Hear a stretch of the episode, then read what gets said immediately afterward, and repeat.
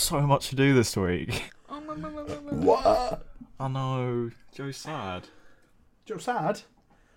Joe's sad. Joe die? Not yet. He's got a podcast to record. Um. Yes! Sue!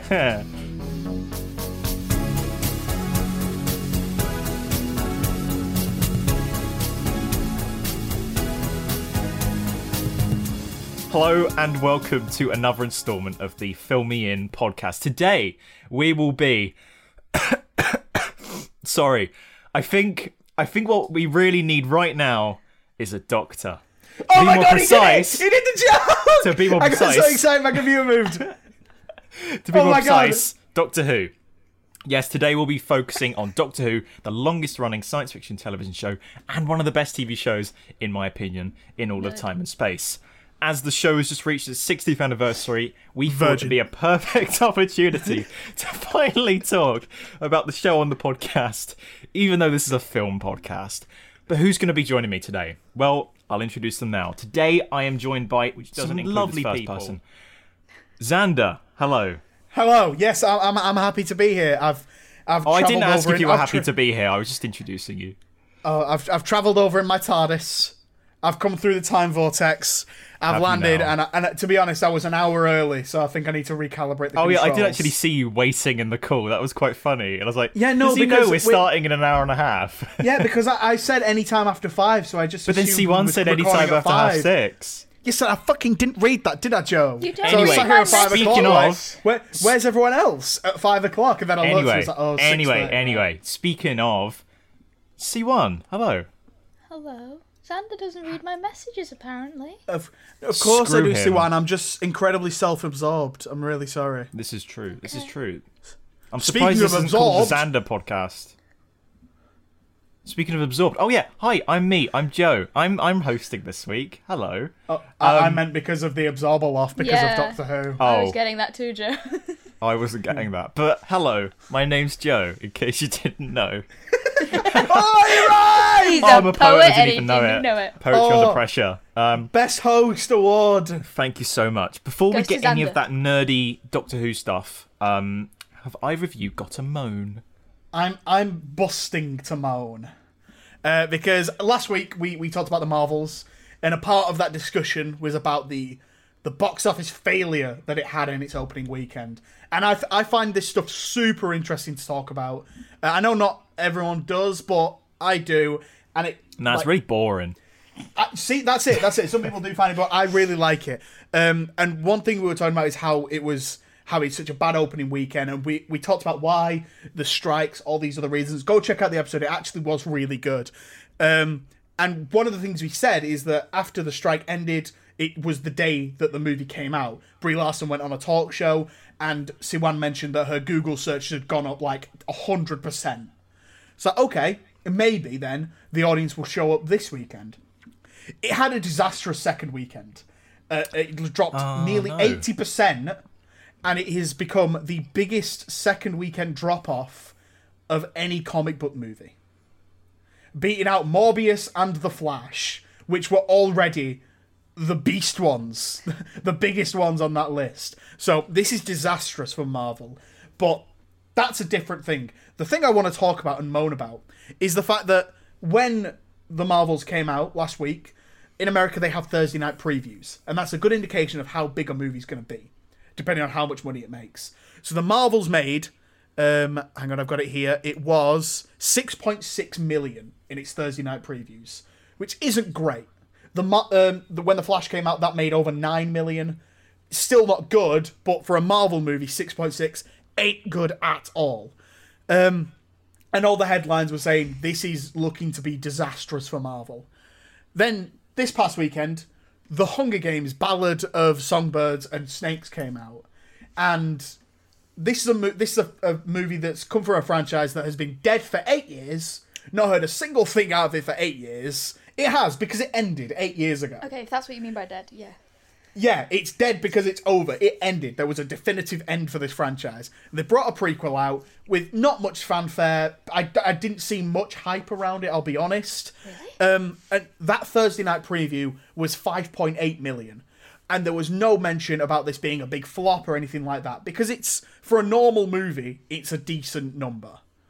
And I've seen people online on Twitter going crazy about the fact that the previous headlines about the Marvels doing so poorly is sexist and racist and abusive towards the fans and all this because they're saying how the Marvels is a flop and how Hunger Games isn't. And my moan is the fact that the Marvels is a flop and the Hunger Games isn't as much of a flop because people aren't taking context into this. One, it's a Marvel movie. They're expected to make a lot more money than this. Two, it's a sequel to a movie that just four years ago made $1.3 billion. It's supposed to do better than this. Three, the Marvels cost $270 million to make. It's supposed to make more money than this. Whereas the Hunger Games, that just cost 100 million. It's obviously still a lot of money, but it's a much more tepid budget. It's budgeted well. And so, in its opening weekend around the world, it made just over a $100 million. And so, it's already made its production budget back. It's still got money to make back on its marketing. It's still not going to be a huge hit, but it's going to be a much bigger hit in terms of money making than the Marvels is. So, that's why those headlines say that the Marvels is a bigger bomb. It's because it is a bigger bomb. Just because it's made more money doesn't make it less of a bomb. I I feel like Oppenheimer was a bigger bomb. That was good. That was good. I can't even be mad. That was good. That was really good. Thank you. Siwan, do you have a moan? Yes, it actually comes. Wait, did no one have anything to say about my moan? Did Oh, you- I did- was just I was just Oh. nodding and it, taking it in. I guess I Can't do I anything guess about those it. are the facts, so there's no change in it. so Siwan, what was your moan? Mine's actually coming off of um, Xander talking about the Hunger Games because it's also about the Hunger Games. Because I went to go see it um, Friday, first day, because I am a very big fan of the franchise. Have been ever since the first film came out when I was ten. So I was like, yes, I'm going to see this film, and I did, and I absolutely adored it. It's brilliant. I think it's up there with Catching Fire, and if anybody knows, Catching Fire is the best of the franchise of, of the franchise. So then this one, I think personally, is up there with that one. My my moan is that um, I might be slightly in love with Coriolanus Snow. And um, if you know anything about President Snow, you think you, you should know that that is very wrong. I can't help it.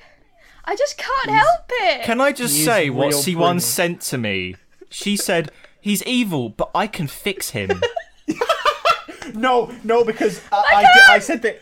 I said the exact same thing about Stormfront from The Boys, so I totally get it. She's I totally get it. She's a, she's a literal Nazi, and as I said to my friends, I could fix her.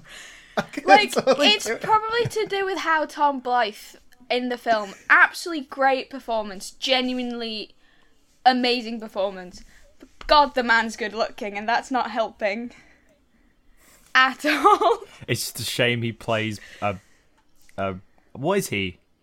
A President Snow. dictator. A Yeah, dictator. dictator. Yeah. Um. So yeah, that's I'm my ten year old self would be very much ashamed of where I am today. I, I think I think he looks better with his blonde hair in the movie than he does in real life. Because he's got brown hair. Yeah. I don't like it. the blonde curls, my god. Your moan is that you find evil people sexy. That's the moan. Yeah. That's such a good moan, you know. That's such a, we can never top that moan. That's the best I, moan of the I- year. I will say we're definitely not topping it with mine. My Go moan Jim. is that fish fingers are too fragile. I can't be asked. I can't. I can't. What is this podcast? You So know what? I came intro- to this. I, intro- I introduced the moan section to be like, we can talk about anything we want, give people an insight into our personalities. I've come out with some box office stuff, some movie news. Siwan said, I want to fuck a dictator, and Joe saying my fish fingers I'd say that perfectly sums us up. That is personality stuff. What is going on? You've got numbers man, horny girl, fucking weird bloke. I think that sums us up. So basically, I came to this and I was gonna do a Doctor Who recommendation, uh, Doctor Who moan because you know Doctor Who episode. But I was eating my dinner before this, or tea to some people, and I had my fish finger on my fork, and it just fell apart in half perfectly, and fell onto my plate. I was like, these need to be more structurally strong, because this ain't good enough. Like you, I I want to cut it up with a knife, not cut it up with my fork when I put it into it. Wait, Joe. What? Did you have custard with it? No, I didn't. But there's a Oh, what's the connection point there then? with Doctor Who, so there we go. Um, Um, you need to cook them longer, my dude. I didn't cook them. Well, cook them Wait, next wait, time. you just ate them frozen? No, I'm saying my mum cooked them. oh my god, that's the most ten-year-old thing I've ever heard. My fish fingers are too soggy, mum. Who needs to be more structurally secure, mum? um, yeah, quality Why control aren't you on fish making your own fingers. fish fingers, Joe? I was busy planning for the podcast, man. That's an Twenty-one years excuse. old. Oh my It is god. a it is an excuse if you want top quality content today. so there we go. Let's see how this goes. oh, I forgot that I was the host for a second. I just sat there waiting for someone to talk. I was like, "Oh shit, it's my turn." Oh Christ.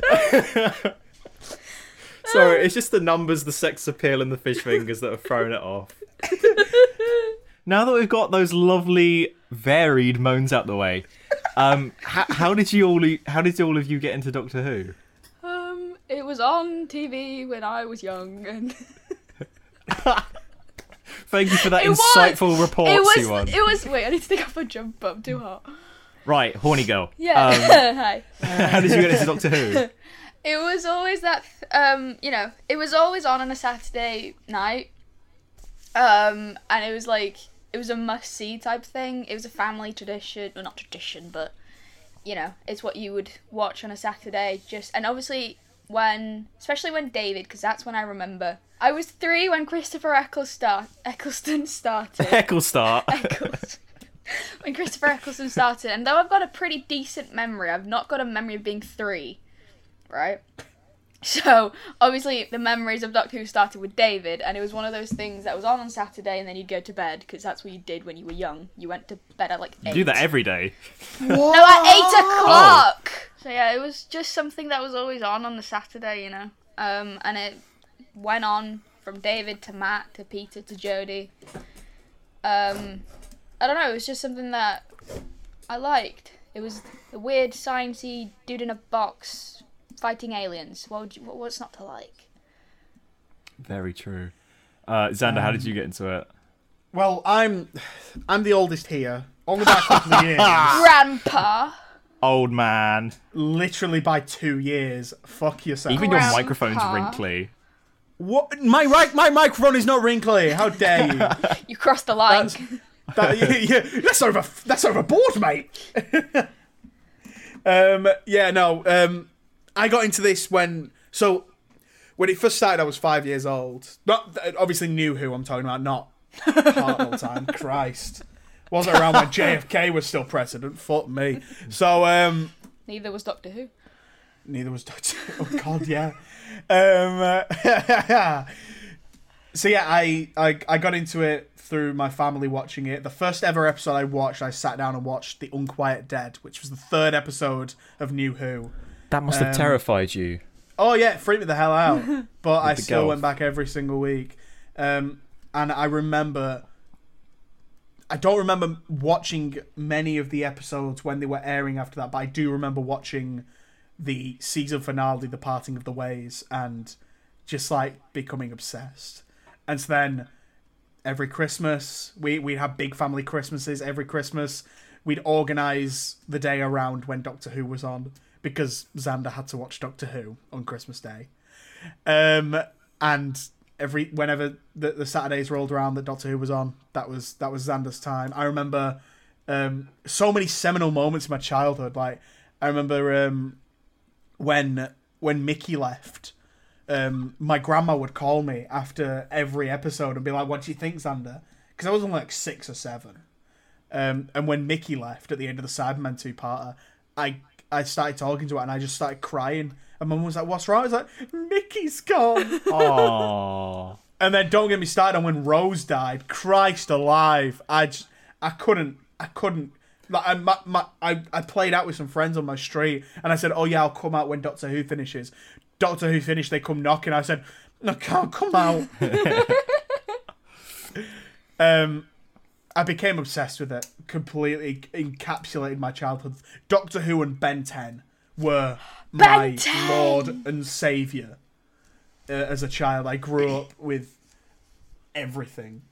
Doctor Who cards. I had all the DVDs. Uh, As soon I had, I didn't have the box sets. I would get the individual volumes, and I I had all of them through Eccleston, through Tennant, and up until Matt Smith, and then I remember like sort of growing up through Matt Smith. I loved Matt Smith's first season, and then I think towards the end of his season, I just started to grow out of it a bit. And so then when Clara came into it and Amy and Rory left, I remember thinking, well, this feels like a good jumping off point. When Amy and Rory left, I was like, okay, this feels like it. I started skipping some episodes. I'd still catch up on stuff. 50th happened, I watched that. And then, sorry, I'm going through my entire oral history of Doctor Who. I'm really sorry, but this has happened now. Uh, Joe was worried this episode might be short. Um, so, and then Matt Smith left. I remember watching that and Capaldi coming in. I watched a couple of episodes of Capaldi and sort of switched off. But I'd always sort of catch up. You know what I mean? So I wasn't watching it week to week, but then towards the end of the season, I'd be like, oh, I should probably catch up and watch these. Um, and then I remember watching, I'd, I'd missed a few episodes, and then I watched um, the last one with Peter Capaldi, um, the, you know, the, the Christmas one.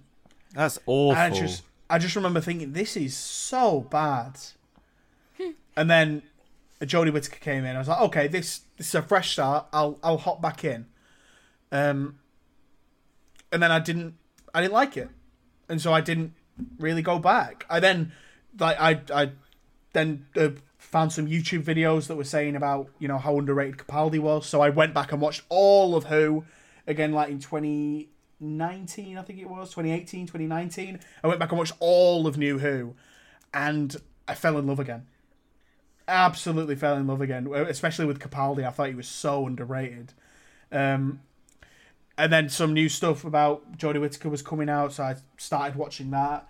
I got back into it, and then and then I met Joe, and yeah, hello. you know, Joe helped me rediscover my true love of Doctor Who, and so now we're It's because I just force it da- into every conversation. You know what? No, it's it's not even that. It's just like you, you're so passionate, and I remember being that passionate when I was. And this is gonna sound like a dig, but I promise it's not. When I was like ten years old, during Matt Smith's first season, I was that passionate about Doctor Mm. Who.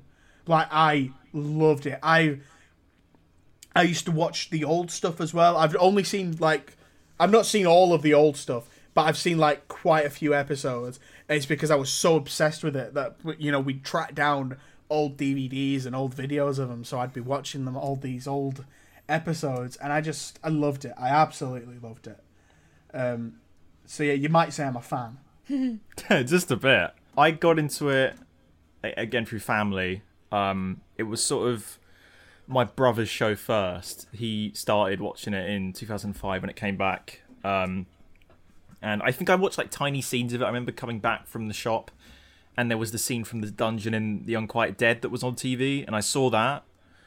Uh, but what I watched a lot was well, my first exposure to it was volume one of series one, um, which is oddly signed by David Tennant, which There's I've got the, right there's the DVD I've got. Um, so I'd like, I don't know if I'd steal it from my brother, but he'd bring it down. I'd be like, oh, "You're watching Doctor Who? Can I can I watch it with you?" Uh, so we'd watch Rose, Unquiet Dead, uh, End of the World. I know I did that in the wrong order. Um, and then I'd watch little bits. Christmas specials we'd always watch. You know, we'd watch the episodes every week because it was a family tradition. You know, we'd we'd work a dinner around it. They'd be like, okay, Doctor Who's on at half six. We'll have dinner five, so there's time to wash up and everything, so we can all sit down and watch it. Yeah. Um, and I'd watch little bits, and like even it, even though I didn't watch full episodes because I was either too terrified or didn't quite understand it, I still got like the magazines and stuff because I liked learning about Doctor Who, even though I wasn't fully immersed in the world of it yet. Um, and I have I have like like memories of like Davros coming on screen in Stolen Earth, and me going to the stairs next door to just hear the episode because I was too scared to look at Davros. Um, and I remember also the Titanic episode watching that because my, my, my brother was so excited for that, and then seeing the bee, uh, the big wasp in the next time trailer. And I remember the the Waters of Mars. I watched it, but my eyes were fully closed, so I listened to it like an audio book. It was it was weird. I did that sometimes. End of Time came along, and uh, the skeletal master scared me, so I watched bits of it, but not those bits. Um, saw him regenerate. Saw a trailer for Series Five with Matt Smith. Saw all the promotional stuff. Got all the magazines, the toys, and I was like, okay, I'm gonna properly sit down and watch this. Sat down on, well, I don't know when it was. I think it was end of March 2010, and that was when I fully got into it. Series Five, Matt Smith's first series, length hour.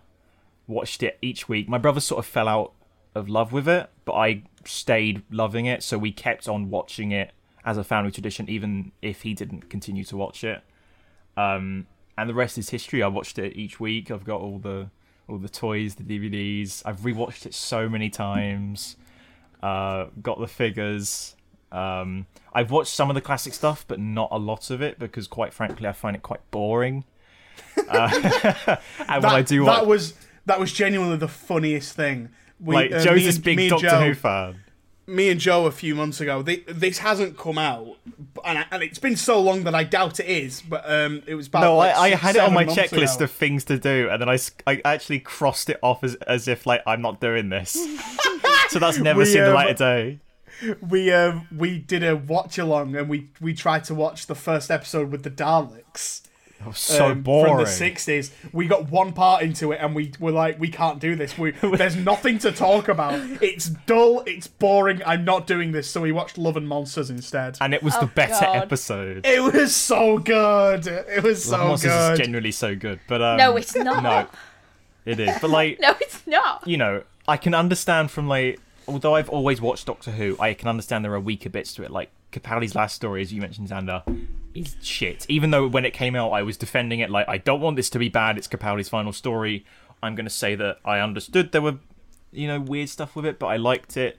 But you know, um, but yeah, I've been watching it for 13 years consistently now, and I have no intention of stopping anytime soon. Whoop, whoop. What? What? Um, yeah, so that's our that's how we That, got that into was Doctor meant. Who. That, that was meant to be our five-minute intro to Doctor Who. That was, and then Xander spoke for about a billion years. I'm so sorry. You could, you could No, no, it was lovely. you It was lovely. Cut, It was lovely. cut as much as you of, of, of that out as you want. It's up to It you. was lovely. Um, so Doctor Who is, of course, a TV show, but it has had some involvement in the film industry. This is through films like Doctor Who and the Daleks, which starred Peter Cushing as the Doctor in 1965, and was followed by a sequel in 1966 called Dalek Invasion Earth 2150 AD, which featured Peter Cushing again, but with a companion played by Bernard Cribbins. Bernard Cribbins. Bernard Cribbins, which is really cool. He plays this police officer and he, he fights the Daleks. It's great. The next movie to be released was the TV movie in 1996, which featured the Eighth Doctor as played by Paul McGann and was released during the period in which classic Doctor Who was cancelled and, you know, they weren't sure what was happening with Doctor Who. Since then, there have been many attempts to make a Doctor Who movie, some by film directors and a weird K9 movie, which never happened, but nothing's come of it. So today we're going to be pitching our very own Doctor Who movies featuring any actor, character, monster, and setting and story that we want. Um, we're genuinely going to go mad with this. I don't know. I know bits. Actually, no, I don't know what you're going with, Siwan, and I don't know what you're going with, Xander. So this is going to be a genuine surprise for Yeah. all of us what we come out with. So who wants to start? I think Xander should go first as the I'll get it uh, over and the, done the with. I'll ex get it over the and done ex-host of the Film Me In podcast. The X. uh, depending on how this episode does in the uh, in the charts, Joe. Yeah. If this does really well, I'm the new permanent host. and you're Yeah. editing every week as well. That's crazy. Go Oh Joe. no, I'm leaving the podcast. Bye guys. I had a few ideas You had a for what to do. Um, I no, I, yeah, I had a few because basic concepts. I mean, Okay. in terms of like what I could do. So I liked the idea of um, of having something you know where it's maybe an origin, not an origin story, but like the first adventure we see. Maybe it's something like that, and just rewrite it completely, um, or maybe do something like I quite like the idea of having someone be cast as Doctor Who in real life, and then some sort of you know spacey wacy stuff, and the Doctor appears. It's meant to be that the Doctor is a fictional character, and then he they appear there, and so they have go on an adventure and trying to sort this out, and he they learn about. I think that's quite a fun idea. Go on, Joe. I, I wrote a story like that once, and it was um, the Doctor goes to this place, and it's a TV studio called Slipstream TV, and it's the Yeah. Slitheen that have recreated the Doctor's skin to create their own Doctor Who adventures for their TV channel to make billions off of his character. Oh my god, that's so cool! I like that. And the Slitheen are dope, man. No, I love Um, But the one I settled on was um, the, the the basic idea of uh, the Doctor wants a holiday. I love Themed those stories. holiday. I love He those wants a- stories. He wants a holiday. Um, so I'm gonna kind of do a play by play. I haven't got much written down, but I've got it up here, and I know what I want to happen in certain moments. okay. Um, I do have a cast. Okay, so do you want to um, get? Do you want to get to the cast as you, we meet the characters in the story? yes, so it's like a surprise. That's what I'm gonna. That's what I'm gonna do. Um, there, there are some characters here that I haven't. I don't know when to introduce or, or how, but Just randomly drop them in, like bam. Exactly, exactly. Um, so it, we open up and we have the Doctor on a classic adventure played by Brian Cox. The scientist. No, the elderly man, Logan Oh. Roy. Logan I Roy. thought you meant space is really, really big. big. Yo, he's from Oldham. Big up, bro. Let's go.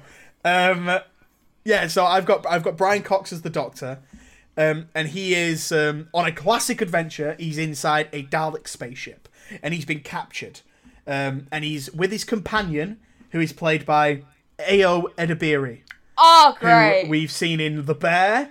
Um, she's recently been in Bottoms, and she's in theatre camp this year as well. She's had a great year, um, but she's a really great comedic actress, and I think she could bring something to the companion role, that classic companion role of like asking some silly questions and sort of getting the vibe and having some fun with the Doctor. And I think that relationship could be quite cool um, between like the older version of, of Brian Cox. So he's quite a, you know, he's a bit Brian Cox. He's he's sort of got that whimsy about him, but he's old hmm. and he's a little bit grouchy. And I, I feel like there's a couple of variations of the Doctor we've had over the years. It's mainly two archetypes. It's either young and fun and you know charming or it's slightly older and a bit grouchy but they're both they're both really they're both like the same kind of take we get them over the years if you look back and you, you'll see them like that you can split nearly every single doctor into one of those two categories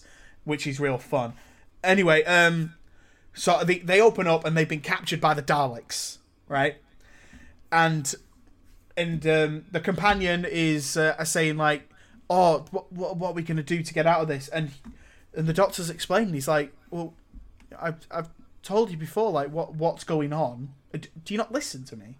Like, I'm, I swear I've had to explain this so many times. Like." And he just it, it- the doctor can't help but feel like he's been here before. Like he's just he's just a bit bit tired. You know, he needs needs a bit of a rest. Um, so the Daleks come in and they they start to explain their master plan, and the Doctor's like, "What what are you talking about? You, you've tried this before, and you did it didn't work then. Now you're gonna do it now, but I've already beaten it once, so I know how to beat. Do you guys not come up with new ideas? What really? This is." Obviously, this isn't verbatim dialogue. The script hasn't been written. Do- But- so basically, they start monologuing. They they, They start, start monologuing. Monologuing. you sly dog. you got me monologuing.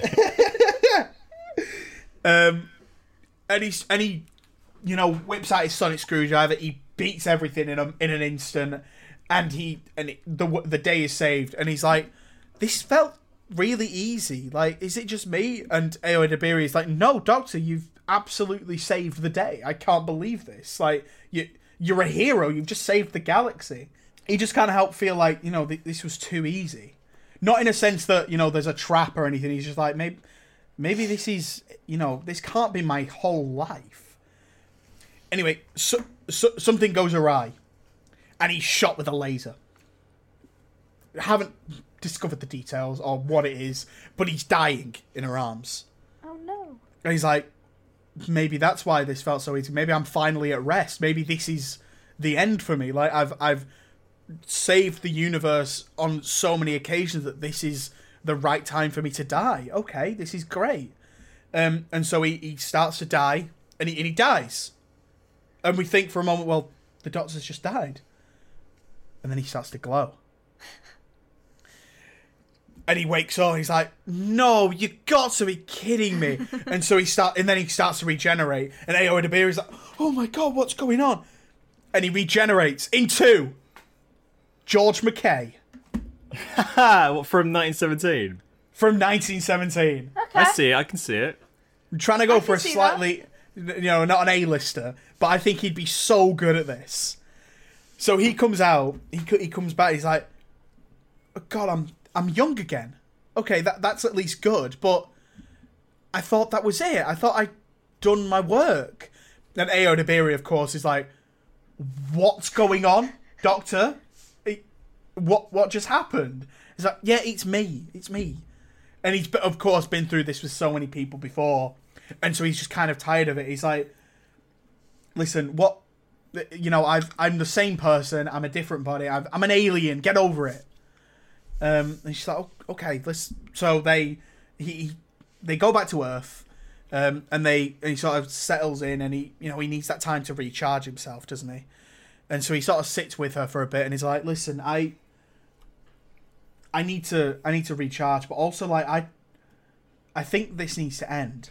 And so they have like a a breakup moment where he's like I'm you know this is it. This that was our last adventure. I'm really sorry, but I I think I need to work on myself for a bit cuz he's sort of losing his mojo. And then he, you know, proceeds to ask then to, to stay at her place for a few weeks while his regeneration sort of kicks in and he feels a bit better. And she's like, um, no, get the hell out. What are you talking about? You're just going to leave me here after all that? And he's like, well, what? I've shown you the universe. Is that not enough? And he be- become he's quite arrogant about it. And so she kicks him out. And he goes back to the TARDIS and he starts to fly away. He's like, okay, right. I I could go back to doing what I was doing and go and find a new companion, but really I just need this time for me. You know, I want to finally take a vacation. I want to I want to spend this regeneration for me. This is my regeneration. It's all about me. I need some me time. And so he goes off to a planet. And he you know, start he- he's like this beach planet and he's having a wonderful time. Um and he meets this um this activist on this planet. Bump just bumps into him on the on the sand, and he doesn't come across as the Doctor. He's he just looks like a normal dude. So no no one has recognised him or anything like that. Um, and this guy is played by Ke Huy Quan, Hi! um, and he's an activist, and he's saying, "Listen, um, I, I was hoping you could sign this petition." He's like, "Well, what petition?" He's like, "Well, this is a um, it's a petition against these monoliths that people have been putting up." It's like, "What monoliths?" And so the the doctor the doctor looks up, and there's this big black square rectangle, even big black block that's just in the middle of the beach, and he's not noticed it. It's like, yeah, no, that happens. Some people just don't notice them. But then once you see them, you can't unsee them. Why is that there? And he's like, that's really bizarre. I should probably investigate. And he gets up and he goes for his sonic screwdriver. He's like, no, what am I talking about? I'm on holiday. And he pushes the guy's uh, thing back in his face. He's like, no, th- I'm I'm good, thanks. I don't don't know what you're talking about. He thinks, okay, I need to get away from this. They, they, you know, they, they're just teasing me. I need to go. So he goes to a different planet. Goes for a different kind of holiday. Joe has a question. No, I think I've just realised what this this movie is, and I, I like the monolith has reminded me of something. So keep going, Okay. and I'll I'll tell you later. So he, he goes to a different planet, different kind of vacation. He goes to like a mountain range. Um, this entire planet, this whole mountain range. So he goes hiking. And he's like, wow, this is an incredible view. And he doesn't cheat, he leaves the TARDIS at the bottom. Um, and then appears the um, the activist again. And he's like, "Hang on, what? How are you here?" And he's saying, "No, I'm I'm just here to, you know, you have you not seen the monolith? I'm, I'm here to protect against the monoliths that keep appearing. You, we met a few days ago. Do you not remember this?" He's like, "Yeah, I do, but I just flew halfway across the galaxy to get away from that monolith. Where, where is the monolith here? There is no monolith." And he and he points it out, and it's there. It's on the mountain, right in front of him. How is this? How is this there? And he's like, okay, maybe I should investigate this. So he, so he scans it with his sonic screwdriver, and this activist is like, hang on, what, what, what is this that you're doing? What, what, what is this thing you've got? Oh, it's a sonic screwdriver, and so he starts to, you know, interact with this guy as he would a companion, and so we get our new companion for this doctor. Ke Huy Quan. Um, and he says, "Okay, I need to, I need to check something." So he runs back into the TARDIS and leaves the door open, and Key sort of steps in and has that moment. Oh my! It's bigger on the inside. He's like, "Yeah, it is," and he sort of feels better about it. He's like, "Yeah, that, I, I miss this feeling." You know, yeah, it is bigger on the inside. You know, little creature comforts that he enjoys, and we've seen that from the Doctor as well. Before he, we know that he likes those moments when people point out the same things, and he goes around the box, does the whole, does the whole shebang. Anyway, they go in, and he's like, "Okay, where where was one of these other monoliths?" And he says, "Okay, it was um, it was in this jungle planet." So they go to this this jungle, and there's a monolith, and there's a there's a group of people walking through, and there's a little girl there with a teddy. Uh, she's sort of at the back of the group with her mum, and her mum sort of wanders away, and this little girl stops in front of the monolith and looks up at it. And the doctor's like, she can see it. Why can why can she see? No one no one else can see it. Yeah, no, it's a really weird phenomenon. These keep popping up all over the galaxy, and no one is noticing them. And there's an earthquake, and this monolith starts to fall, and this little girl's right in front of it, and the doctor's like, "Oh my god, run!" So he, he runs over, he grabs her and saves her before it falls. And sh- and sh- and she's like, "Oh my god, thank you, thank you so much." And the uh, and the mum runs over. and He's like, "Oh, you've saved my baby. Thank you so much. I, I don't know what to say. You're like, what what was this thing even doing here?" And so they're all starting to know now they've seen it. They notice it, and and for that feeling he get got from saving that one person, he's like, "Oh, that's that's so amazing. That's an amazing feeling that I've missed." And he's starting to re re-engage with these feelings that he's sort of drawn away from in his last regeneration and towards the end of it. Um, and so they um they carry on looking for these uh, monoliths. Anyway, the Doctor tracks down where these monoliths are. This is where things get a little bit sketchy. I'll be completely honest with you, but this is where I want what how that that was kind of how much I had I in am my head. I am so invested so far. Thank you. I, I, I- I hope so. So he gets he, he gets to this location where he, he realizes these are from. And um other things happen. I'm not sure what yet, but but trust me. So at one point as well, Ayo Edebiri, um we, we come back to her and there's a there's a monolith. Uh, that We sort of see fragments from around the galaxy. Saying these things are all over the place and people aren't noticing. And we find out that there's one in Ayo Edebiri's house. Jesus. and it's just like in the corner and she has no idea. And he's like well we need to do something about this. Because these these things are like they're bombs. Fuck it they're bombs. They're gonna blow up. They're gonna blow a hole in the universe. That's what they are and Ke Huy Quan is like oh my god. Yeah you're right. They are bombs. It's like yeah I know. I know I'm right. It's like no but I knew that already. Why did why did I know that? It's like I don't know. You, I mean, you've been watching them for a while. Did you not pick up anything before? He's like, oh no, I knew it because I created them. And the doctor's like, no, what, what, why would you create them? And then create, be- an activist against them? He said, oh, I guess it was just a really good disguise.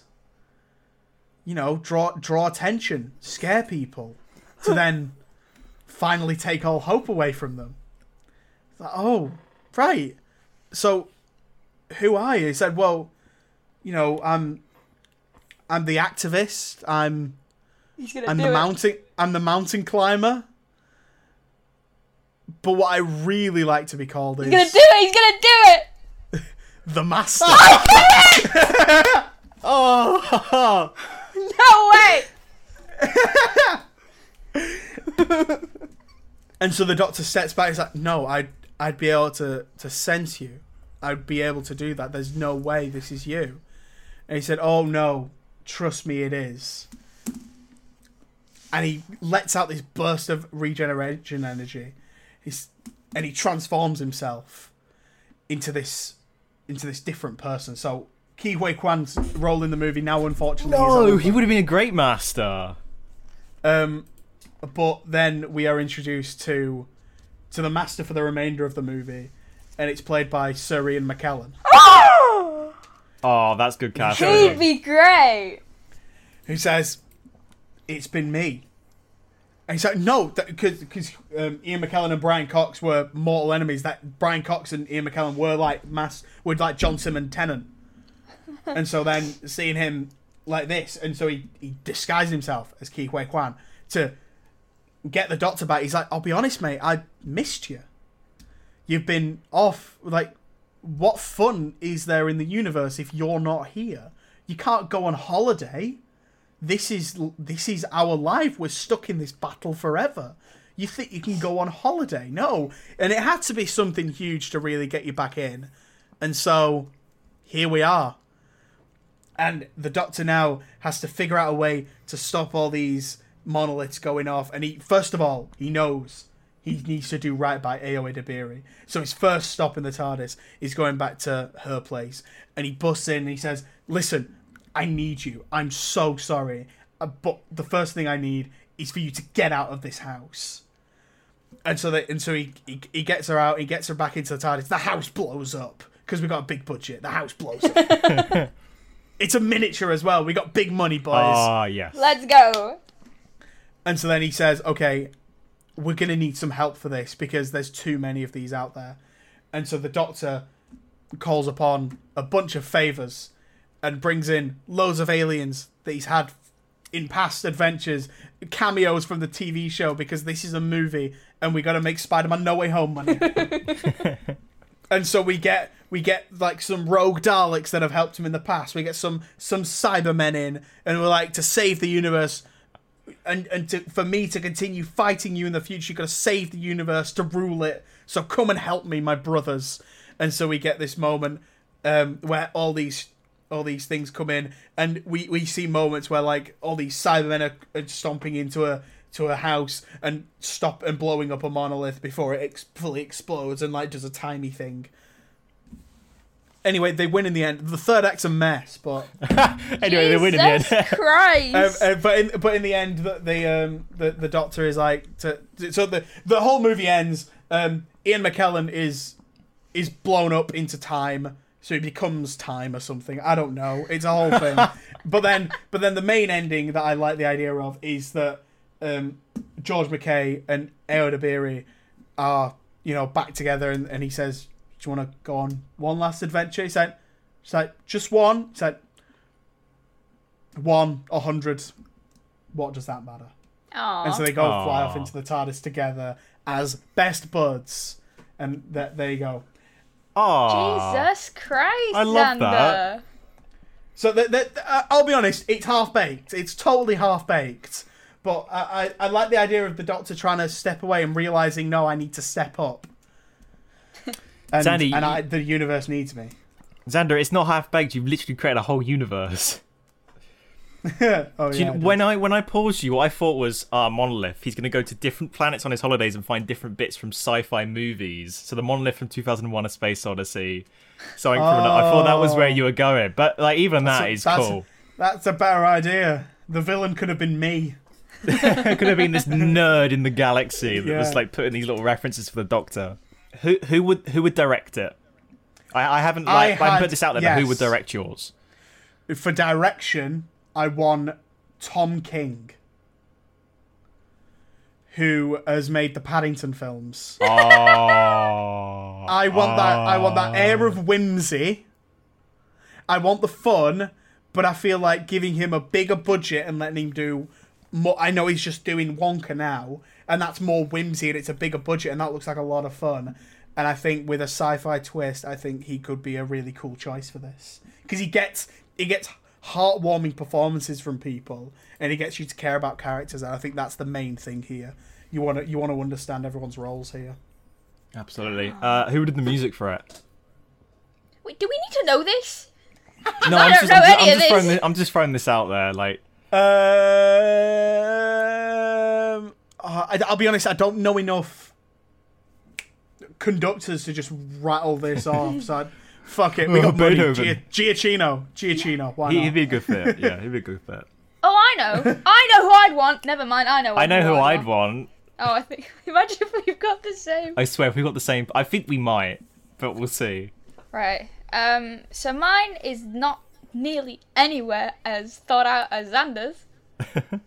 Just so you know. Oh no. Oh no, Um, but Siwan, I wrote this an hour ago. Um, See, I've got a vague idea, but I don't know. see what any you can of the- waffle. You can waffle. Yeah, okay. Make it part of the plan. Right. So. oh, part of the plan. Part of the plan. Right. So it starts off with the Doctor just kind of waking up on the floor of the TARDIS. You know, he's alone. Uh, no, wait, not he. They're alone, and there's no companion because I can't be able to think of somebody to cast as a companion. And it, they- no, they kind of there's no point in the story that I've got. So they just wake up and they're not. They don't know where they are. There's just like, oh, I've woken up. What what happened? Why why am I on the floor? So they go towards the door of the TARDIS and they open the door and guess where they are. Oh wait, should I say who they are? I should say. Yeah, who's playing your doctor? I forgot to Is it say. Tom Hiddleston? No. No, I was. I wanted for. I, I thought it'd be funny if I did, but I thought, nah, that's a bit self centered. so. I'll no, go no, because the originally next... I was going to play the doctor in mine too. Oh, that's so cringe. Exactly, so there you go. So I'm going to go for the next best thing, which is Bella Ramsey. Oh, that's cool. Oh, that's crazy. A kid's got a big head. Shut the fuck up, Xander. No, I was thinking about it today because I was like panicking, thinking, okay, I can't do me. I don't know any other actor who, you know, because it's off vibes, you know? So I was like, okay, who's got the vibes? Yes, Xander. Are you saying that you look like Bella Ramsey? No, but everybody else does for some reason. But that's not why I cast them. Right. Okay. I was I thinking think that was why be for a sec. No. Yeah. I just wanted to do the joke of the next best thing after know me what? is Bella Ramsey. I don't hate this casting. I like it. Bella like this Ramsey's a casting. great yeah, actor. they might be a bit young because obviously they're 19 at the minute. So like, give them a time maybe to get older than not 19. But I think they'd, you know, they have the vibe. I think it would be very good. So I thought, okay, I'll go with Bella Ramsey. So Bella Ramsey wakes up on the floor, and they go to the door, and they open the door, and guess where they are? Space. Gallifrey. No, Gallifrey. Oh, what? oh, They're but like- Gallifrey was blown up, Siwan. I don't care. Um. That's the right Yeah. answer. Um, so they open the door and they're like right on the outskirts of the city, you know, they're just the city's there, they can basically go there. And they're just like, How am I on Gallifrey, you know? I mean I was gonna say they're time locked, but you said they blew up, so like okay, whatever.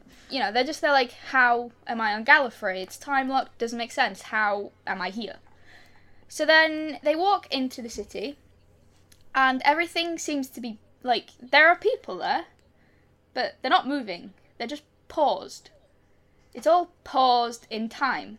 So they're not just time locked, it's literally paused. Time There's- freeze. yeah, it's a moment in time.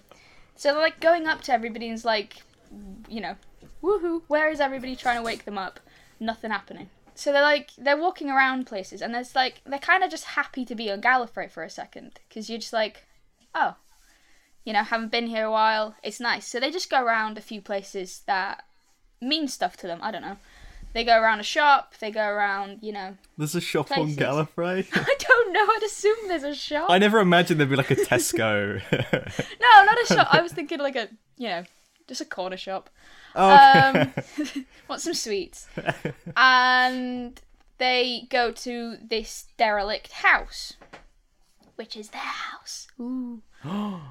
Yeah. That's He's cool. just walking about. They're just walking about trying to see. And then, you know, they go around and they think they see something move in the corner of their eye. And they're just like, you know, because obviously everything's frozen. So if you see something move, you're just like, hold up. Um, so he's going down to follow. Uh, can't see anything. And it's like, oh, maybe I just, you know, thought of it. Um, so they go back to just walking, and they see it again, something in the corner of their eye, and it's like, okay, now I definitely saw something this time. I'm gonna go look. And they go to the corner of this where they just saw the movement. They look down a street, and there's just someone standing there, and it's a bit too far away to be able to tell who it is, but it's definitely somebody there. And that person walks away, and they're just like, okay. So they go follow, and that keeps happening for a few corners until they reach right at the foot of the Joe. You can help me here. What's the big round thing? The Citadel. Sure that. They're right at the foot of the citadel, and the person is standing there, and they're not moving this time. So they go up a bit closer, and it is revealed to be the master. Oh my god! Um, who I've cast as the master is going along with my moan and my current obsession would be Tom Blyth. Now, you know, there is a scene in the Hunger Games where he plays where he's, you know, it's just, it gives the vibes. Wait, wait, So I need to just like- sigh. There you go. It gives the vibes, so I thought, okay, I will go for it. And then, so they, you know, they're not exactly angry to see the master. They're just like, what are you doing here? What am I doing here? And what's happening? And the master's like, oh, I don't know. I thought you'd answer that. And they're just like, no. Seriously, what's going on? It's like, genuinely, no clue. I thought you'd be able to tell. And so they both realise, okay, neither of them know what's happening, how they're on Gallifrey, and why everything is paused. That's fun. Um, so then the master's like, we should go in to the Citadel because they haven't been for a while, obviously. And the doctor's like, no, no, no, we we can't. I was like, why not? I was like, well, we can't. I was like, yeah, but why not? I was like, we can't really think of a reason why. So the master just walks in, and the doctor's like, oh, okay, I can't just let them go on their own. So follow them. And they're both just walking around the Citadel for a while, blah blah blah. Um, and they get to like um I don't know a specific bit, but it's a big hall, Alright? And there's like this glowing thing in the center. So they go up The to this glowing Panopticon. thing. N- I have no clue. no clue. I think that's one of the rooms. You're such a nerd, Joe. My god. We're doing a big Doctor hole. Who podcast, Xander. It's allowed. It's just a big hall with a glowing light in the middle. Um, and they're just like, "What is the glowing light?" Um, they don't know. The master just really wants to touch it, you know, as you would. The doctor's like, "No, just in case, don't." He does the sonic. Um, gives it nothing, absolutely nothing. It's as if the sonic would be doing on wood. On wood. Yes. Yeah. Okay. Nothing. It gives no reading. So th- he's just very confused. The doctor's very confused. Um, and then he turns it around, and the master's gone. So the doctor's kind of like, okay, do I stay with this light or do I go find the master? And he's like, I should probably go find the master. And they go up to like the top bit. Well, they're taking a while to find him, but they eventually find him at the top bit. They look up, and what is happening in space is still the time war. But again, it's still paused.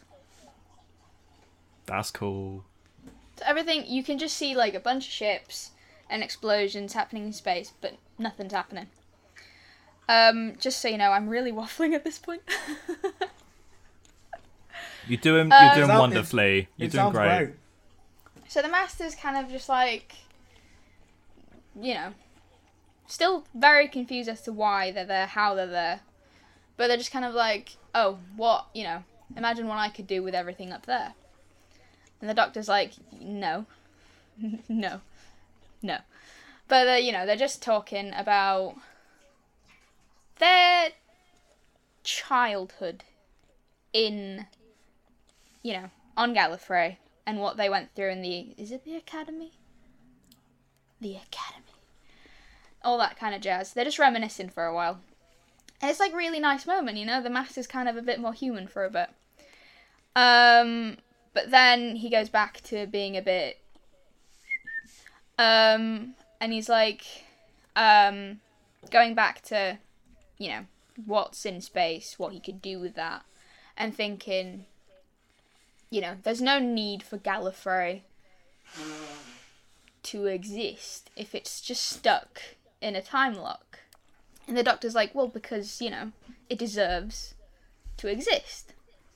You know, it's our home planet. Why would you even consider it not being in existence? And he's like, you know, still just saying it's not fair. It shouldn't be there if it's just stuck during this time. If they're just stuck during a conflict, people are dying. What's the point? And they just kind of argue about that. And then the master kind of walks back towards the hall with the glowy light, and the doctor just follows, and they're still just arguing about that point. Um, and the master's like, okay, but what is this blue thing? And the doctor's like, you shouldn't touch it.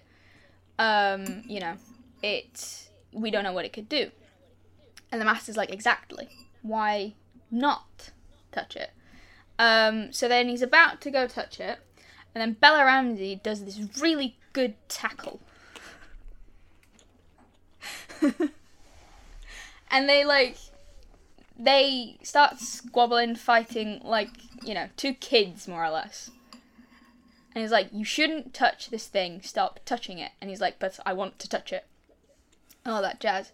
And eventually the master gets the upper hand, runs away and goes to touch it, and he does. And then douche. The doctor wakes up in the TARDIS again. Huh? Time loop. So they go outside and they're the exact same spot. It's as if nothing changed. They walk back into the Gallifrey and everything's the same. And the master is right where they left them. Not right where they left them, right where they first saw them. Walking around. And they do this thing again, following each other up until the foot of the citadel. However, this time, the master's like, What are we doing here?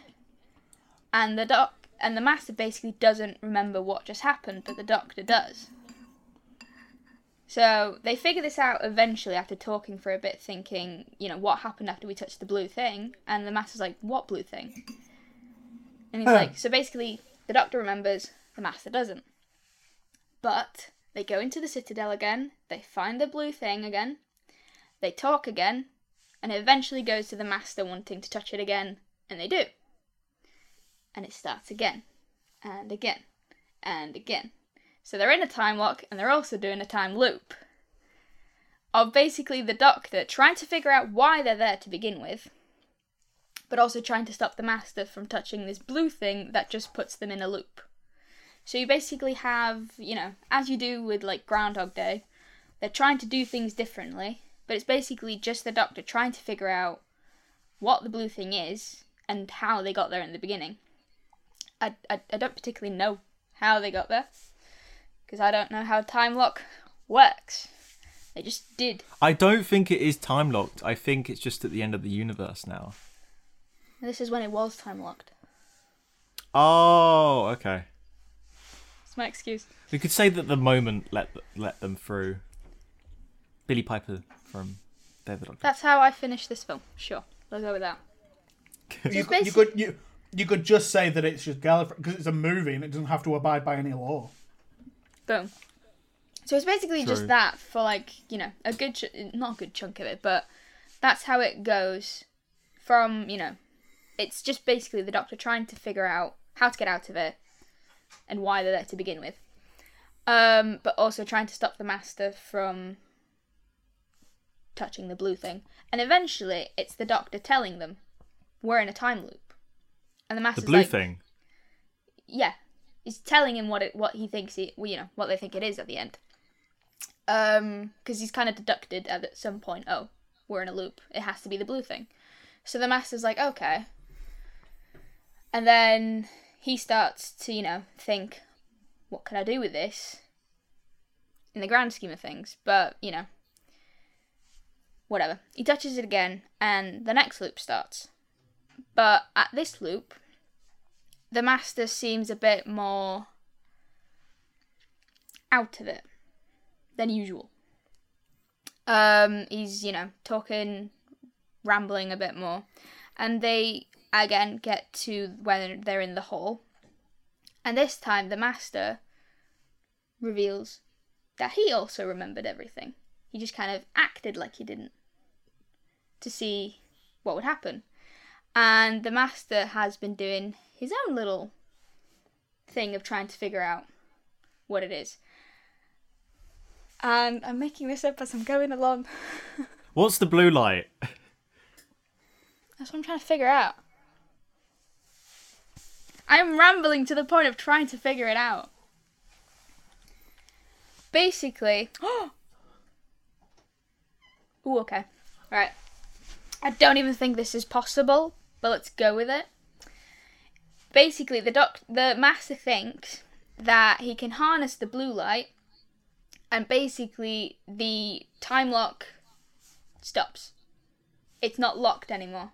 It's that moment from that moment in time just carries on. So like it's not it's not in the loop anymore. I don't know. Okay. So could the blue glow be like the physical iterate like existence of the time lock? So a time lock exists physically and that's it. So if the master takes it, the time lock stops. Yes. And then he can control that. Yes. Sure. Siwan that is, that is brilliant. Oh really? Oh okay. Um. So the master does at some point harness it, and then the doctor is kind of like, okay, I can't have the master have this, but also it's the master. I can't. I don't want to hurt him to do this, if you know what I mean. So it comes to like the realization because this time obviously there isn't a loop anymore, so this one has to be it. And the doctor kind of decides that he has to stop the master because the master can't have this power. And it's a very sad scene. But, you know, he does eventually somehow get the better of the master. And it's a, you know, bloody blah, sad, sad thing um, that it seems like the doctor defeats the master. And now he hears birds outside. Is there birds on Gallifrey? They're Just currently- Presuming there would be, yeah. Yeah. Here's a seagull going about. And he hears people talking. And finally, the time loop's done. Walks out, goes to the TARDIS, and fully leaves. Um, and he, the Doctor goes back to Earth. He does have a companion. They're just on Earth at the minute. So they go back to Earth, and you know he just goes up to the companion, clearly very tired, exhausted, just needs a friend, and they just kind of you know have tea at Yaz's type thing. Yaz is your compa- Yaz is their companion. Yaz's Um, return. So that's how it seems. But then we get one last shot going into the TARDIS. And do you know Matt Smith had a screen? Yes. So Bella Ramsey's doctor has a screen. And all you get on the screen is like a waveform. Or like a sound wave thing. And it gets douche, douche, douche. Four times. Oh. as the master hears the banging. But it ends like that because the doctor doesn't see it. So it's kind of like, oh, is he dead or is he not dead? That's cool. Fuck me. Pink, I made half of that up as we spoke. Couldn't tell. Actu- Could not tell. act- could you really not tell? Yes, of course we could. Um, who who, who would direct it, or would you direct it? Yeah, me. Go with me. Who would do your be the- music, and would it be Natalie Holt? yes, it would. Damn you. um, I I like that relationship between the Doctor and the Master. I I like it when they can be sort of playful. Hmm. So I That do was They're like- still like what- kids, aren't they? That's what I kind of mainly wanted to go for. The, the their relationship. Um, how long would it be? Seems like a weird question. Say Not at least four long. hours. Because you know, like how Groundhog Day does the loop just that once or twice too much. Yeah. It's it wouldn't do that. Right. You'd get the right amount of loops Sick. for it to not be boring. Okay. Okay. Joseph, it's your turn. Oh, is it my go? Okay. Um. So, my doctor. Oh God, I'm, I already regret this. No, no, no, no, no. Brace yourself, darlings. My doctor is played by Matt Berry Oh, because he's got such good. gravitas and grandeur, and his voice helps with that. of course, it's Matt. You're like, are you- Berry. Davros, Like, are you, you the look like a twat. Sir. Are you the doctor? Yes. You could do that. Um. So the Oh doctor. no, we've landed in New York City. the evil Clem Fandango. Um, so the Doctor arrives back at the TARDIS after one of those classic adventures, and just as he's about to open the TARDIS door, he can't find the key. He's like, "Oh, how do I get in? Like, what?" And he, he checks everywhere. He checks his pockets and all around him. He can't find it. And luckily, he sees it like a bit of a distance away from the TARDIS. He must have dropped it when he came out of the TARDIS earlier on. Um, and he panics. He's like, I almost lost that. I almost lost the, the key to my home.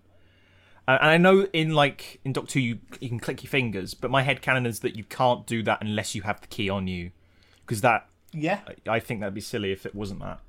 Um, you know, it's lucky that no one found the key and, and got in. So he's like, okay, I need more copies of the key. Otherwise, I could lose this and I'm never getting in again. So he decides to go to this, to this planet called Triam Dupotent. Um, one of the infamous planetary bazaars markets in the universe, and it's teeming with um, various shop stalls and, and markets and other places. Everything and anything that you could think of, it's there. Uh, and one of these shops is a key cutters. Uh, Oh my god, he goes to more Timpson's. Yes, and there'll be a little puppet in the window. Um, and here he can get more copies of the TARDIS key made, just in case he loses one of them, like uh, like he did at the beginning of the film. Now, the Doctor's been to this place before, this key cutters, and has met the shopkeeper numerous times, so he trusts this guy. There's just one issue: this planet is teeming with monsters and villains from the Doctor's past: Cybermen, Daleks, Levines, Sontarans, Krynoids, Drashigs, who are just shopping. But if they were to learn of the Doctor's arrival on that planet, it could turn into a bloodbath. You know, there'd be bloodshed because they, they despise him. You know, they they'll drop the shopping. They'll just want to kill him. so it's like Not the everything's so, shopping. everything's so calm on the planet, like a Dalek's looking at some bras or something, and then they just see like the Doctor's here. Okay, we need to kill him. Um, so the TARDIS lands in the smallest corner of an alleyway on Triumph Dupotent, hidden away from the rest of the bazaar, so no one can detect that he's on the planet. Uh, he's as stealthy as possible as he heads to the key cutters, and when he gets there, he greets the shopkeeper, who's a lovely guy and an old friend. Um, he trusts him and leaves the guy to make a few copies of the TARDIS key. However, the man who greeted him isn't the man that he met in the past. It's actually the Master in disguise. For fuck's sake. we have we all really done the this? Master. but who's playing the Master? It's none other than Ralph Fiennes. That's that's a good choice. That's a good choice. That's, That's a a good good choice. choice. So I like that choice. A little bit of trivia about that. I was listening to Rusty Davies and David Tennant on the radio, and they were talking about actors who said they'd love to be on the show. Um, and one of them was Ralph Fiennes. So here he is. He's the master, and he'd my have a he'd have a little goatee. Yes, perfect. Perfect. So the master's found out that the doctor's heading to this planet, uh, possibly with the intention of getting a new key. So he has hatched a plan, a master plan, if you will. And it's to create millions and millions of copies of the TARDIS key, and he's going to distribute them to every creature and monster on the planet. The, the reasoning, he just wants to cause chaos. He wants every creature to have access to the Doctor's TARDIS. Um, before the Doctor can even realise it's the Master and stop him, it's too late. The Master succeeds. The, the plan's done. Everyone on the planet, Daleks, Cybermen, Terileptils, um, whatever, they now Those have real a copy creatures. of they are. They now have a copy of the TARDIS key. If they ever got hold of the TARDIS, you know, they could go anywhere, do anything, change history, mess with the Doctor's past. The Doctor's home is no longer safe. The one place he felt safest, anyone could get in. Um, so the film follows the Doctor as he he has to race back to the TARDIS before they can get to it, and he has to travel from place to place, constantly trying to avoid the creatures from this planet who are chasing him across the whole universe for the the chance that they could enter the TARDIS and take control of it. He can't even like land on a planet for a single moment uh, without the chance of an alien waiting outside with a key that could just enter the TARDIS. Um, so the the Doctor's plan in the movie is to to somehow change the TARDIS lock, get a different key, um, so that they can't enter it with the key they've got. And to do this, he needs to go to an ancient molten forge in deep space, which was originally created by the Time Lords to create the original TARDISes. Um, and the molten forge should be able to change the lock of the TARDIS and create a brand new key for him and make his home safe again from the evils of the universe. But of course, the Master finds out about this that he's trying to stop it and is like, "I've I've just caused chaos. Why are you trying to stop this? Don't do this." So uh, he doesn't like that he's trying to put an end to it. So he, he goes after him. And I haven't worked out the whole story, but with the Master hot on the trail and every evil that he's ever encountered hungry to get into the TARDIS, can the Doctor fight off the whole universe from breaking into the one place where he feels safest? And that's my film. And the answer is no. The answer is who knows? Steve. Who? Who Who? knows? Who knows? Um, that's fun. That's fun. Interesting. I was going to call it the key to time, but that exists, which is annoying. Oh. I, I, it my, anyway. my, fir- my initial reaction is like, just go to Timpson's, mate. Get a lock change. It's not. Well, that this was this is the equivalent of Timpson's, like, and also if you go to Earth, they're not going to be able to cut a TARDIS key. There's some, in my mind, there's something Um, special about the can. TARDIS key. It's- It needs like a special it- alloy. Of course. Yeah. No, that makes sense. Um, I'm curious how you guys didn't pick a companion. I originally did. She was called Claire, but as I was writing, I was like, what is she going to do in this film? What a companion does. Ask questions. She's just get in the way though. And I, I, I- if I did have her in it, I was contemplating casting Saoirse Ronan. Is that how you say her name? Oh, fire choice. She's That'd cool. good. I think she would have been great. If there was a director, I've got two choices. Um, either Sam Raimi. I think he would embrace the weirdness of Doctor Who. Okay. Like th- you could get some cool monster POV shots. I think that'd be great. Or if I want this to be like a big movie where the CGI looks realistic and the action's like really well thought out. So Gore Verbinski would be my my second ah. choice. I th- I thought you might have said Guillermo del Toro. that is also an amazing choice. Because have you seen? I know it's kind of like the exact thing you're talking about, and and it would just be because of this. I mean, for other reasons, he's a wonderful director. But have you seen Hellboy two, The Golden Army? I have not even seen Hellboy one. The, okay, so the second one, uh, there's a section of the movie where they go through this this troll market, and it's filled to the brim with weird creatures, and they're all practical, and they look fantastic. That's Um, cool. and that feels like the exact vibe you're going for with this, which is really cool. And it's Yeah. fun and cheeky. It's silly. I like that. I was like, okay, I want I want lots of monsters in this, and I want this to be big. What is the one thing that will like really screw with the Doctor? You you enable everyone to get into the one place you feel safest. And I know they'll be like, oh, you can just, they, you can just click his fingers. He doesn't need a, a key. That's stupid. Like it's like saying about the the eagles in Lord of the Rings. If that was, you know, if they could just turn up from the start, that'd be boring. I'd like to see a Dalek flick his fingers. yeah, no, it had like a little arm attachment that would have the key on, Zzz. like gadget gadget. Gadget, gadget. That was exactly what I was thinking. Oh my god. Yeah. And you'd have That's like fun, the though. you have like the Vespiform as well, like this wasp with a little key trying to, or an adipose that couldn't quite reach it. Aw. Um, Hang on. Did I take the longest in going through mine? Maybe. I'm, oh, so, and also I'm so sorry. I've just waffled this entire episode. the the music would also be by Natalie Holt because her music oh. for Loki is a perfect fit for Doctor Who. You know, the I can't remember what the instrument's called, but it's when you use your hand to make the sound. That's um, called Yeah, an that- instrument, Joe. That thing. No, there's no you No, don't there is like a specific instrument.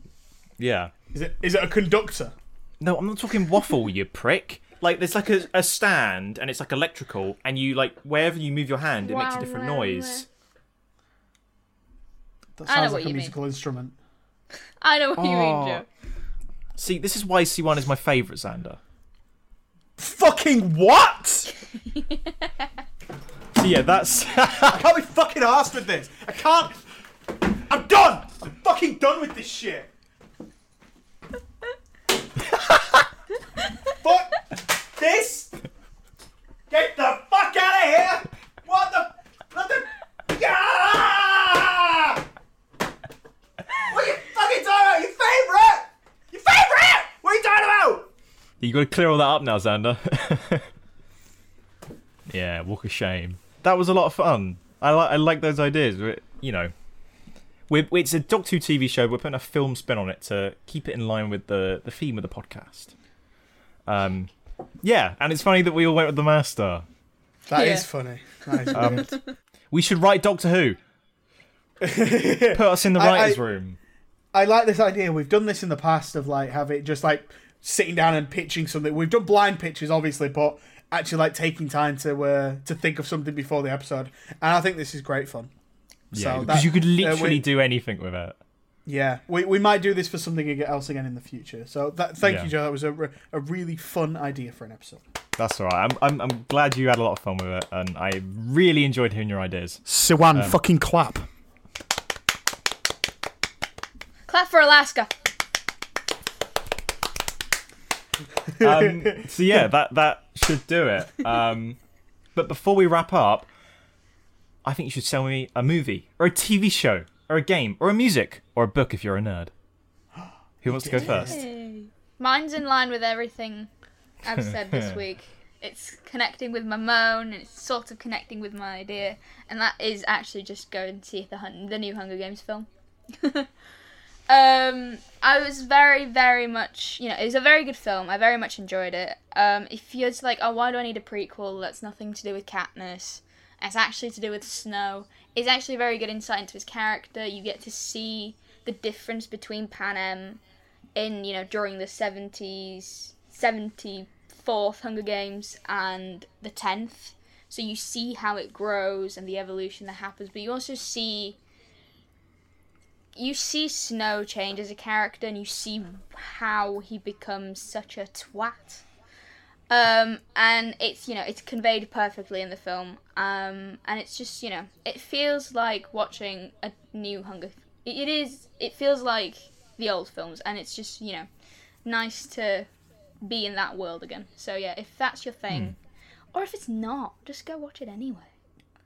I was um I, I nearly went to see it this weekend and then I remembered that it was two hours and forty minutes and I was like I've not even I've only ever seen the first one like I'm gonna be totally lost so I've um but Xander, this is set after- before all of them. wait no yeah to be fair there's I know, but I don't want to watch the prequel before I've watched the originals, you know. So I, I but having listened to, uh, I saw Siwan's Letterboxd and she was raving about it. It's been all over my timeline how people are really liking this movie. So I'm working my way through the Hunger Games movies, and I will watch Good. that prequel next week. yay let me know what you think Huge. Um, I, I, I, I started talking, so I guess I'll go next. I guess Um, so. The host will go yeah, last. my- yeah, that's what I always do, yeah that's Joe. what he always God. does Yeah, I know. I was just saying. oh Oh right, okay. I've caught myself up on the newest season of Rick and Morty. I I, I really like this show. I I remember first watching it when ju- just after the first season aired, and I was like, "Holy crap, this is great! This is like genuinely great." I think it got too popular for its own good, and so then like you know they tried to do more big memey things, and people fallen off it. And I think it's now at the point where it's as popular as it should be, which is like, it's like people know it because it's a good show. And um, this season they've had to deal with a lot more than usual in that they've had to recast Justin Roiland because now he's been taken off like creatives, he's writing, acting, everything because of the uh, domestic abuse charges against him.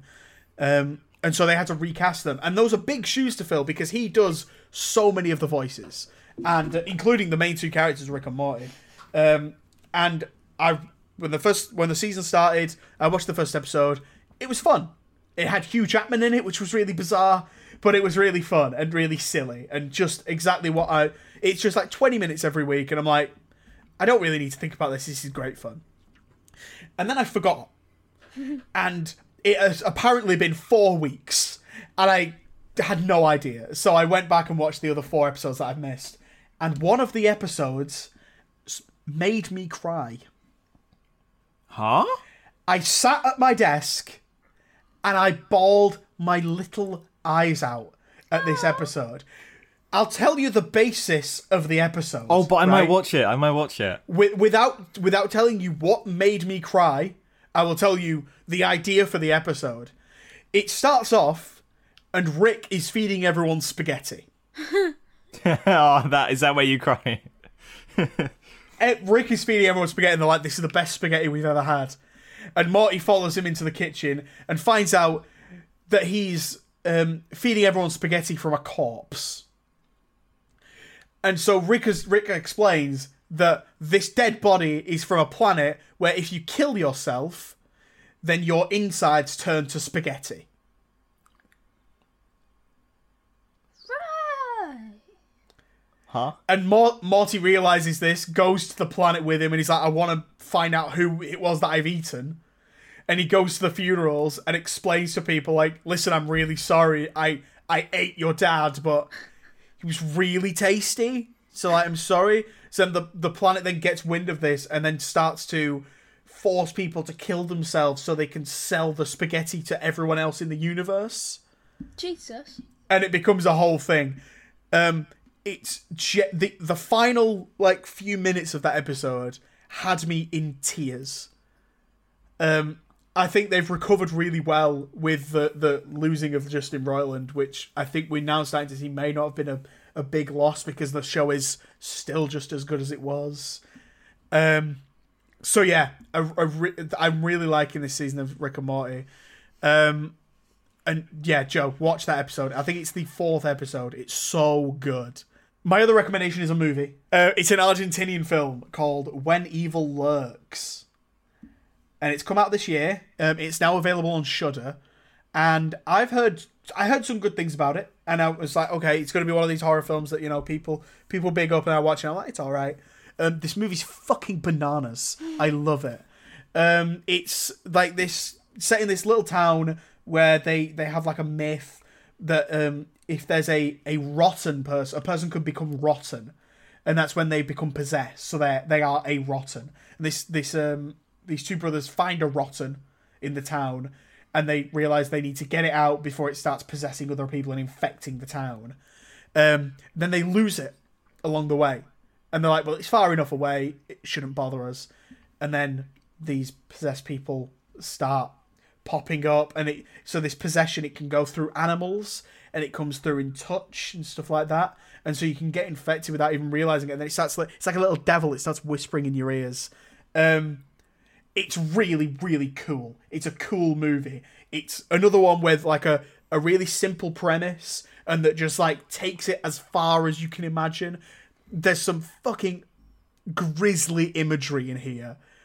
Um, a few moments that I was shocked at, and I, I genuinely shouted. I was like, "Ah, what? Ah!"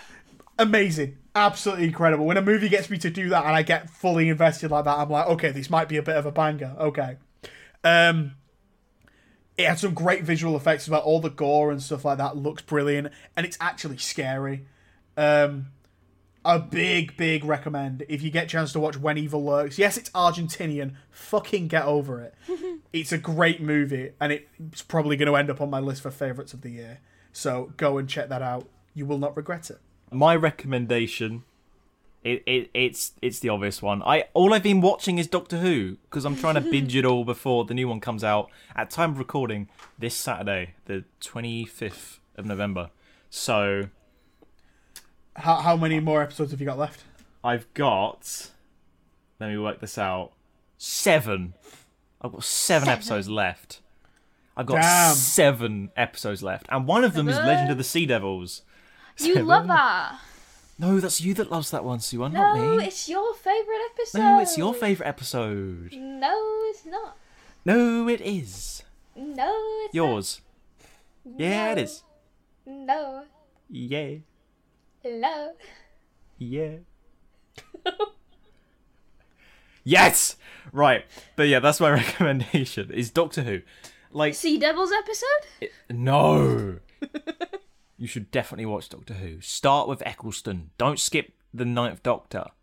Start with the 2005 series, series 1. It's it's kept me company for 13 years and it's amazing. So you should watch it. Those were our recommendations. Uh where can we find you, Xander? Uh, you can find me on Letterboxd. Um, my my tag is the real Xander LW. Uh, go check out my reviews. I um I, I have a lot of fun with them. Um, you know, I, I, I try and get those done. Um, you can also find me on Instagram. It's at the real Xander LW as well. Um, I, I post sometimes. It's great fun. Awesome. And Siwan? Um, you can find me on Twitter and Instagram at C101, where I, I don't really post. But um, I post way too often on Letterboxd at C1Os, and yeah, I don't, I don't do things as eloquent as Xander, but I try my best. You have your own method to do it, you know. I have my own method. Um, and then you can find me on Twitter uh, at Cook11Joseph, YouTube Rebel Whovian, Instagram Joe Cook underscore digital artwork. If you'd like to commission something, just email me or message me.